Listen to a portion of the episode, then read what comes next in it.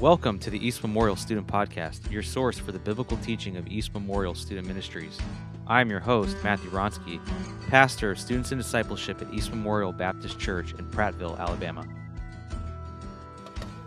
All right. Well, as I mentioned, our relationship series is not going to begin for another two weeks. So many of you might be asking, I know some of you might know, but okay, well, then what are we going to spend the next two weeks talking about?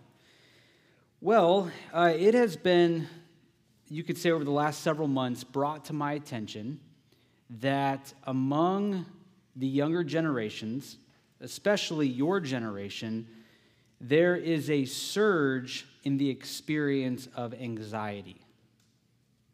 So, and that's what statistics show that uh, millennials, which is my generation, down to the Gen Zers, which is most of you, and I'm sure even I think the next generation is now Generation Alpha is the is the new is the youngest generation that our generations are experiencing anxiety at a rate that is far higher than the older and previous generations before us.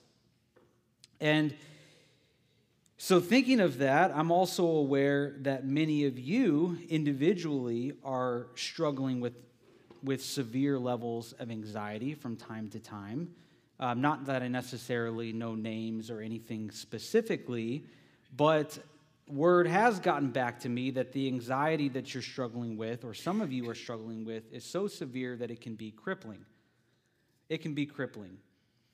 And what I mean by this anxiety, and by the way, uh, would you be able to turn down the, the boom of the voice just a little bit? Thank you. Um, what I mean by anxiety, let me give you a definition that I pulled from the American Psychological Association. And there are many definitions out there, but they describe it as an emotion characterized by feelings of tension, worried thoughts, and physical changes like increased blood pressure. And then they go on to say people with anxiety disorders usually have recurring intrusive thoughts or concerns they may avoid certain situations out of worry. They may also have physical symptoms such as sweating, trembling, dizziness, or a rapid heartbeat. This is their definition. Biblically defined, the word that, that will be, you could say, central to many of the passages that we'll be talking about. Eh, the anxiety that we're talking about is a worry that essentially hijacks and captivates the mind. It takes control of the mind, and you can become so consumed with worry or concern that you feel either crippled or compelled to completely reorient or change your life to address that worry and concern. And, and in that, in this type of anxiety that we're describing, it doesn't matter if you're missing out on something good or more important, or if you are neglecting an obligation, a good obligation that you may have those that are experiencing this type of anxiety, the source of that concern or that worry becomes the number one priority in that moment. It shifts everything. That's the kind of anxiety that we are talking about. And there is an interesting thing about this in my in my studies that anxiety, well, here's the thing, anxiety can be felt or experienced by anyone, guys or girls. But women, girls, are far more likely to be diagnosed with anxiety disorders, which is just an interesting thing. And the word that I've received back is that most who are struggling with this tend to be teenage girls. And there's some theories as to why that is. Now, uh, again, we'll, and we're talking about it's not just girls. It, men are, are just as susceptible to this, but there are some theories why, why girls are more likely to be diagnosed. Um, one theory is that the male brain tends to be better at compartmentalizing experiences and emotions. So, the way I've heard it described is like men's brains are like a waffle with all these little compartments, and they can kind of, you know, put one in and then, you know, then go to another one and put stuff in that one and just kind of shift back and forth. And if you were like me a little bit, like if you ever played those games where like you put just enough syrup so it stays in that compartment, and you just like do that each one. Anybody done that before? You know, like that, that's how the male brain can be described sometimes, right? in comparison, the, the female brain can be compared this is what I this is what is said like spaghetti where everything is just intertwined and interconnected and it's all bouncing into each other and at any given time there's a million thoughts going through a girl's brain. That's is that is that true? Is that true? Yes okay girls say amen. So it is possible that that might be and, and really the consequence of this of this spaghetti brain of women, so to speak, is that girls may feel more of the pressures of life. They're not as suited to just shut out and tune out things that are going on around them, much to the frustration of wives, of husbands, where it's like the husband's like, some, sometimes, well, and I'm, I'm a husband, we'll just shut it, we'll just tune out. And they'll be talking to us for, you know, 30 seconds and be like, wait, what did you just, wait, are you talking to me right now? Like, what did you just say? And it's like, I have to repeat myself again, you know, and then you like really try, okay, I'm going to really try to listen. And then sometimes you still, it doesn't all come through, you know, and that's just the way guys can be sometimes, right? So that might be a theory as to why girls are more susceptible to crippling anxiety. Another theory is that girls tend to be more agreeable this is one distinction between men and women that is, is fairly uh, universally recognized. And by agreeable, what I mean by agreeable is the is agreeable in terms of expectations or demands that are placed upon you. So it's kind of like the whole thing where girls tend to be better rule keepers. All right, I think that's fair. Whereas the boys, they'll, they'll push the limits, try to see how, how much they can get away with. And so where this comes in is that it, where, where the consequence can be is this agreeableness of girls means that if demands or expectations are placed upon them, girls may typically feel more pressure to meet those expectations. It's not, it's not 100%. There might be some girls that are less agreeable than some guys. But generally, generally as, a, as a principle, girls tend to be more agreeable. So that's another theory why girls might struggle more with, with crippling anxiety. But honestly, when we consider, and we will, the spiritual causes for anxiety, I would suspect and argue that men and women experience anxiety at generally the same rates. But the way that they might express that or respond to it might be a little bit different. For example, men typically they're going to show more aggression and frustration you know and I, I can put myself in that category when i'm when i'm feeling uneasy or unsettled or like things are out of control like for like when i'm traveling or some kind of situation like that i tend to have a shorter fuse and i'm, I'm it's easier for me to experience anger or frustration in those moments so maybe that's a way guys can another thing guys in that sense of compartmentalizing their brain space, guys may look more for distractions when they're feeling anxious or worried. Um, I don't know about you. Maybe there's girls out there, but typically you don't hear about girls having video game addictions. I know that there's girl video game streamers out there, okay, that are ma- making money. So I'm seeing a few hands raised. Video video game addictions? No, that's. but but that is something that is common among guys. Some guys, right? They just play video games all day, and perhaps that's a way that they're they're coping with the stresses or anxieties of life. Regardless of whether men deal with anxiety a lot differently or or not, and I'm sure there's going to be overlap, the bottom line is that all people struggle with anxiety at different levels and at different times and due to different reasons. Okay, we all struggle with it. Now, for those of you who have struggled with it, I probably don't need to convince you, especially when we're talking about the crippling anxiety, but even just any anxiety in general, I probably don't need to convince you that that emotional state and feeling is not a good feeling or not a helpful feeling. I don't need to probably convince you of that.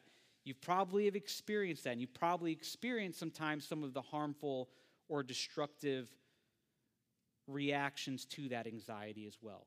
And, and you you fill in the blank there. So I don't need to convince you that it's a bad thing or that it doesn't feel good, anxiety. But you may not know, maybe you do, but maybe you don't, that Scripture also identifies anxiety as a bad thing. But even more so, Scripture eh, identifies the anxiety that we're talking about as a sinful emotion. It's not just a harmful emotion that doesn't feel good, but it's even a sinful emotion and mindset that is often associated in Scripture with unbelieving people or the spiritually immature. And let me give you some examples of that. So, the first scripture that we'll look at tonight is in Mark 4. And we'll look at verses 18 to 19, and it will be on the screen as well. But Mark 4, verses 18 to 19. And this is the parable, well, Jesus is explaining the parable of the of the, the sower and the seed that's falling along the different types of soil and, and path. And he's describing here in this parable uh, people who are the, the soil among the thorns. And here in his description in verse 18, he says, And others are the ones on whom seed was sown among the thorns. These are the ones who have heard the word. And if you know this parable, the seed is the word of God. And the sower is Christ, and then those who follow Christ who are spreading the word of God through their ministry. And then the soil are different people who respond differently to the word of God. And so he says, These are the ones who have heard the word, but the worries of the world, and this worries of the world is related to the term for anxiety that we've talked about. Worries of the world. But the worries of the world and the deceitfulness of riches and the desires for other things enter in and choke the word, and it becomes unfruitful. So here, anxiety or worries of the world is described as something that chokes out the word of God in the life of these types of people that are struggling with this. And the result is that for that person, the word of God is unfruitful. It produces no spiritual fruit, it has no effect on their life. It becomes worthless to that person. All because the worries, the anxieties of the world, along with the deceitfulness of riches and desires for other things, choke it out. So here's one scripture. Another scripture is Luke chapter 21, verse 34. Luke 21, verse 34. And here Jesus is teaching. And the context of this passage is Jesus is teaching on his return at the second coming, when he will return in judgment to judge the wicked, establish his kingdom of righteousness. And regarding this time of the end, Jesus says to his disciples in Luke 21, verse 34 Be on guard so that your hearts will not be weighted down with dissipation, or you could describe that as reckless living, and drunkenness, and the worries of life. And that day will not come on you suddenly like a trap. So, here, worries of life, same terminology, worries of world, same, same term for anxiety it is identified here as thoughts that can weigh down the heart and damper or lessen spiritual alertness. Weighing down the heart and dampening spiritual alertness. And here, the lack of spiritual alertness, and elsewhere in other scriptures, it is associated with people who will be surprised at the coming of Christ. They're so focused on the worries of their life and what they're doing in this life that when that day of judgment comes, they're caught by surprise and they're caught unprepared. And so when that day comes and all of the trials and distresses of that day, and they will be great, they will be uncomparable with any time in human history. The people who are weighted down by these anxieties will be unable to stand the test. They'll fail when the testing comes and when Christ comes. Another passage that we'll consider is in Philippians chapter 4. Philippians chapter 4, and we'll look at verses 6 to 7. And here, God is speaking through the Apostle Paul. And God, through the Apostle Paul, says in verse 6 Be anxious for nothing.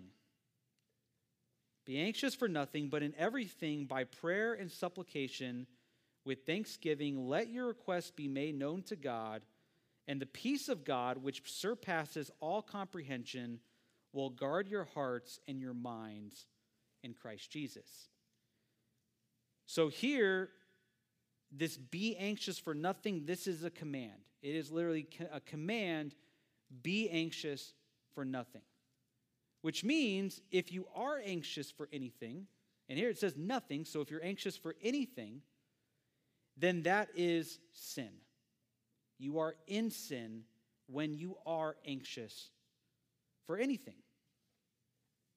So we see in these three passages that anxiety is not only not good, but it is sinful. Now, I do want to make a clarification that by citing these passages, the intention is not to make you think that you are not a Christian if you're struggling with anxiety. All right? Not that is not necessarily true. Now, I will say if you are a person who is crippled by anxiety on a regular basis, and this defines your life, then it may be a symptom of an unbelieving heart that does not have peace with God. It may be true. So I don't want to say that that's never true, but as a sinful state of mind, anxiety may also be just one of the many sins that Christians struggle with every day. One of the many sins.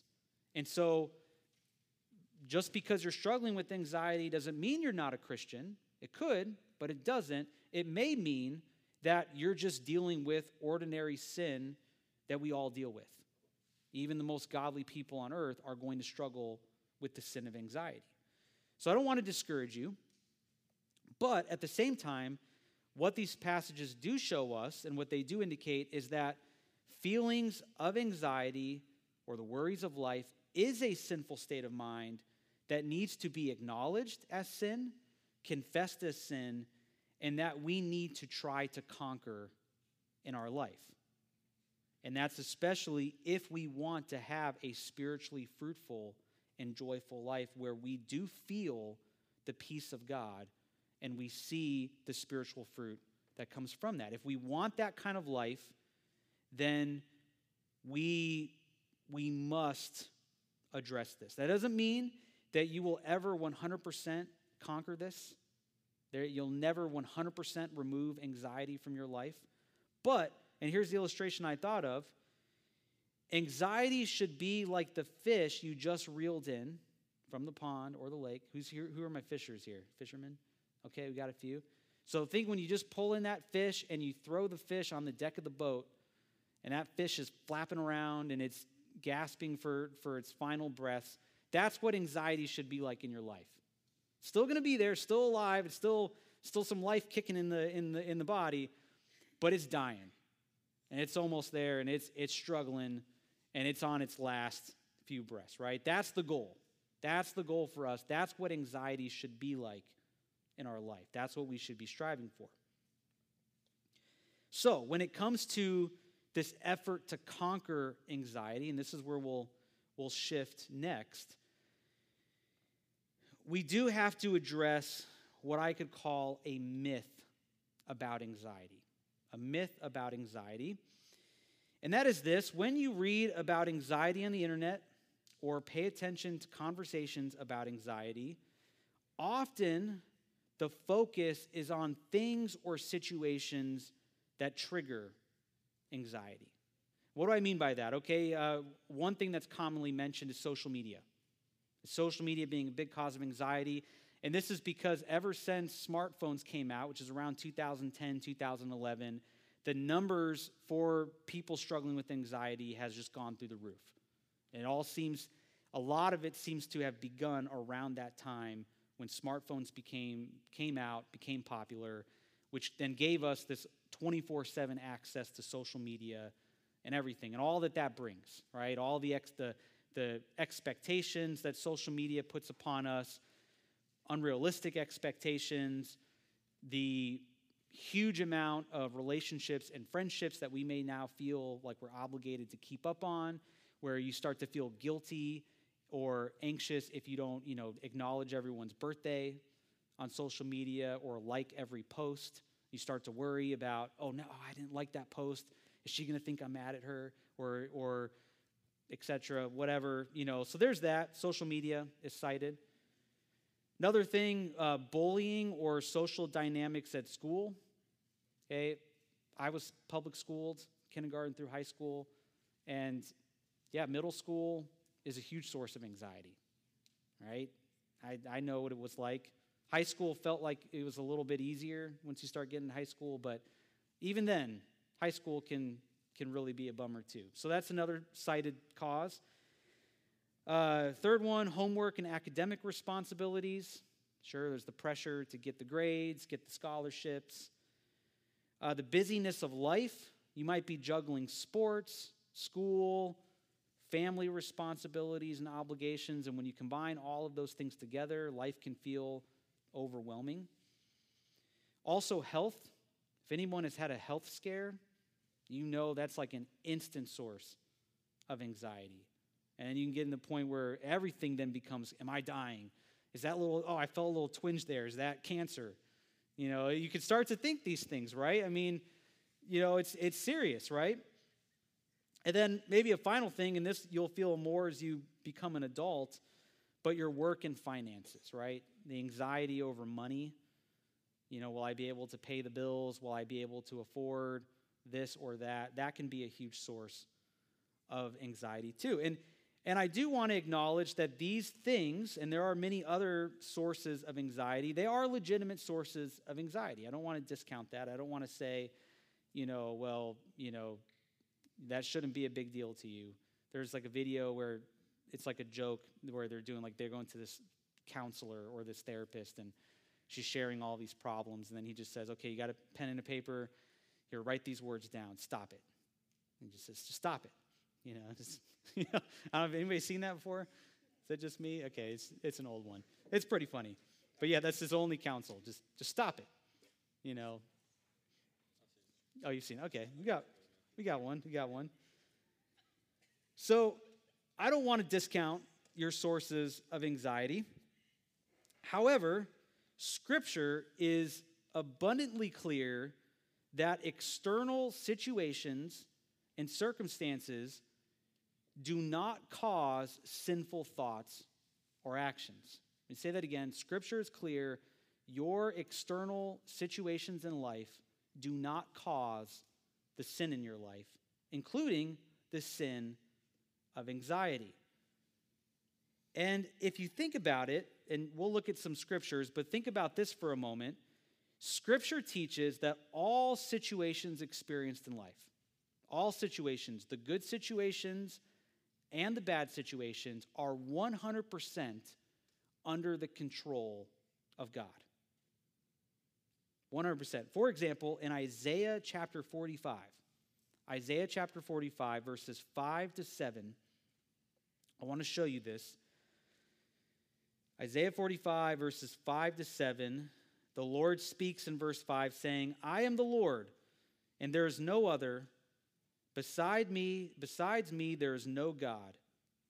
I will gird you, though you have not known me, that men may know from the rising to the setting of the sun that there is no one besides me. I am the Lord, and there is no other. The one forming light and creating darkness, causing well being and creating calamity.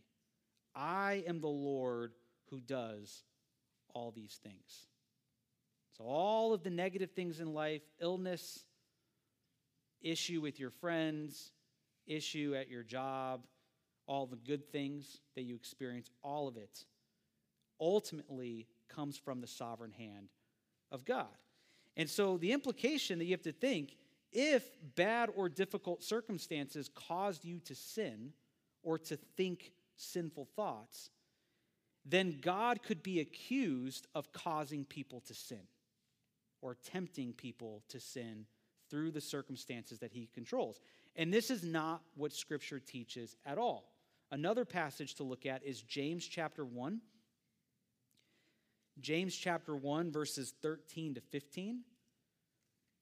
And here, James address, uh, uh, directly addresses the thought that God may be causing us to sin through his control of external circumstances. And here, the Lord speaking through James in verse 13 says, Let no one say when he is tempted, I am being tempted by God. For God cannot be tempted by evil, and he himself does not tempt anyone. But each one is tempted when he is carried away and enticed by his own lust or desire. That's another word for a strong desire. Then, when lust has conceived, it gives birth to sin, and when sin is accomplished, it brings forth death. So, what this passage teaches is that sin does not begin from outside of you through some external situation. Instead, sin begins within you. It begins with the desires, the strong desires, the lusts of your heart. That is where sin has its beginning. So we can't blame external circumstances. We can't blame stresses or situations that we experience in life for any sin that we commit. The blame falls on us and us alone. And to drive home the point that the pressures or difficulties in life are not the cause of your anxiety or any other sinful thought or action, consider Jesus. All right, Jesus, he became fully man, 100% human. And there is not a single troubling or difficult situation in life that, that, that Jesus did not experience. Not a single situation. He betrayal of friends, hunger, thirst, being tired, pain, death. He experienced it all. He experienced it all, yet he never sinned in thought or action. For example, in Hebrews 4, Hebrews 4, verses 14 to 15, it says, Therefore, since we have a great high priest who has passed through the heavens, Jesus, the Son of God, let us hold fast our confession. For we do not have a high priest who cannot sympathize with our weaknesses, but one who has been tempted in all things as we are, yet without sin. Yet without sin. This means that any temptation you experience, Jesus has experienced that same temptation. The difference between you and him is that while temptation often and most often leads you to sin, it never led Jesus to sin. He resisted it all.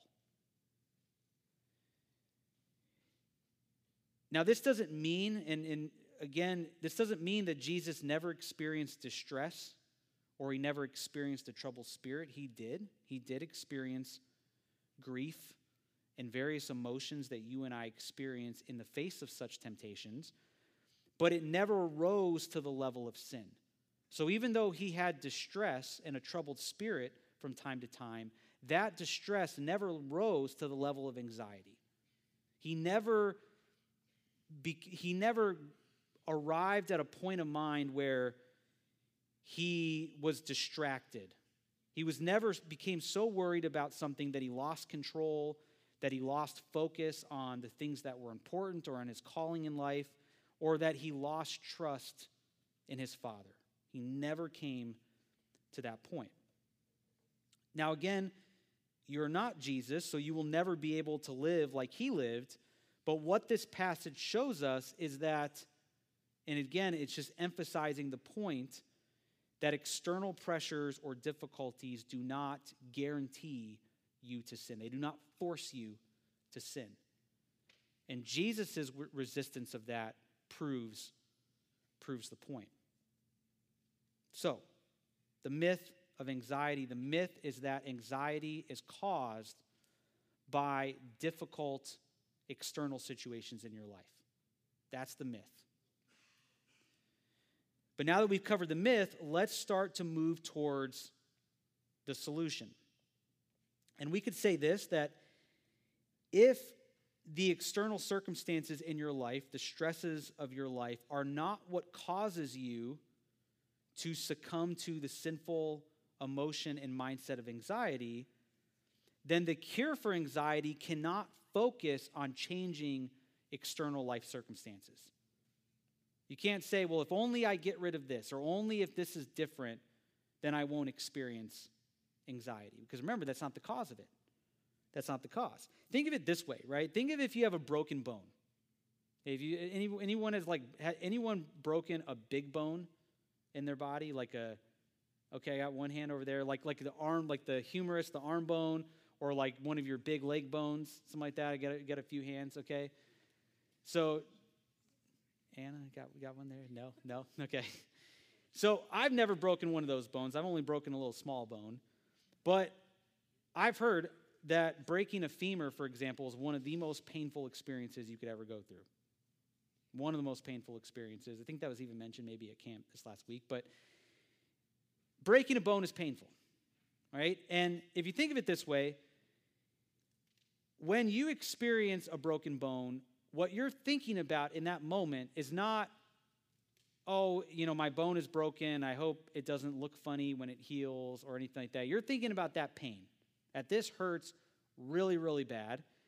And the temptation is to think that if, if well, I need to deal with the pain. Not, necessarily temptation is not the right word, but that's the response, right? I want to deal with this pain.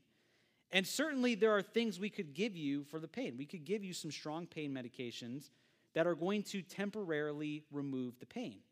But does that heal the broken bone? No. No, it doesn't, all right? So you can temporarily remove the symptoms of the broken bone by taking pain medication.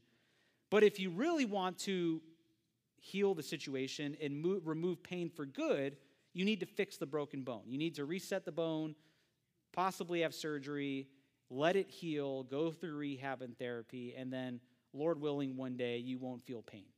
But if you just only take painful pain meds over and over again, then eventually it's going to wear off and you're going to try to walk or do something with your broken bone and it's going to hurt all over again. Right? So think of anxiety in the same way. You can address the symptoms, you can address the external causes of anxiety. And I would even say that you probably should, right? To, to an extent, right? Like if you know that certain situations in your life are strong sources of temptation toward anxiety, or are strong causes, or you could say triggers for anxiety, then it probably would help you to try to change that aspect of your life to reduce the source of that temptation. Right? We're not Jesus Christ, so we can't resist all temptation. So if you know that, okay, this aspect of my life is making it really difficult to deal with this, well, then maybe you should change that or address that situation. Just like if you break a bone, you should t- take some pain medication, right? You should, okay? It, would be stupid not to, to go through surgery with no pain medication and all this stuff. Maybe you have a point to prove, but, but, you, get, but you get it, right? You should take it. However, what this does mean, the point I am trying to make, is that to really get at the heart of anxiety and to cure anxiety, you need to address the real cause of anxiety. And what that cause is, is a dysfunctional heart. And what I mean by that, your heart, your spiritual inner person, your, your thinking, your, the way you think, that, that's, what, that's what the Bible means by your heart. It's your thought life, it's your inner life, it's how you think, it's how you believe. That's what needs to change. So, specifically, you must address a dysfunctional, we could call it like this, a dysfunctional spiritual outlook and mindset that ultimately leads to anxiety. That's the problem that we have to address. And if we were to unpack this dysfunctional spiritual outlook that leads to anxiety, there are two incorrect views that contribute to this dysfunction. And you might remember this from camp if you were there, but they're in this really two incorrect views that lead to almost all sin at the end of the day. And that is this number one, an incorrect view about God. Incorrect view about God. is the first dysfunctional state of mind or state of belief that leads to anxiety and other sins, but especially anxiety. And number two, an incorrect view about yourself. That's the number two. That's the number two problem. These are the two causes, these are the two dysfunctions of the heart, so to speak. And if we apply this to anxiety, the specific incorrect views about God and self are this. So, thinking about these incorrect views and then applying it specifically to the issue of anxiety. And next week, we are going to explore these two incorrect views in more detail. But here are the two views unawareness, number one, unawareness or lack of trust in God's care for you and ability to care for you. Lack of trust in God's care for you or the ability to care for you. Or instead of lack of trust, maybe just complete unawareness. Maybe you don't know what the scripture says about God's care for you and his ability to care for you. So that's number one. Number two, specific un- incorrect view, dysfunctional view that leads to anxiety. Number two, an unrealistic view about your own ability to control your life and its outcomes. Unrealistic view about your ability to control your life and its outcomes. I would argue that these two dysfunctional, incorrect views are really what is at the cause of anxiety. So, next week, we're going to explore that. We're going to explore these more in depth. Now, you might think, well, okay, I'm leaving you hanging, right? That, you know, we're not going to get to it today. So, how is this, how is tonight's message helpful? Maybe you're thinking that. Well, let me leave you with this encouragement and outline how this message is necessary and helpful for you. One, now you know that anxiety, as we defined it, is sin. If you didn't know that before, now you know that. And why that is helpful for you is as we've discussed in previous sermons, the first step in defeating a sin in your life is to acknowledge it and to confess it before the Lord. You can't defeat or conquer sin that you don't recognize is sin. So that's one way that this message will help you. Number two, and this is an, should be an encouragement, the, the second benefit of tonight's message is that you now know that the ultimate cure for anxiety cannot be found in changing your life circumstances.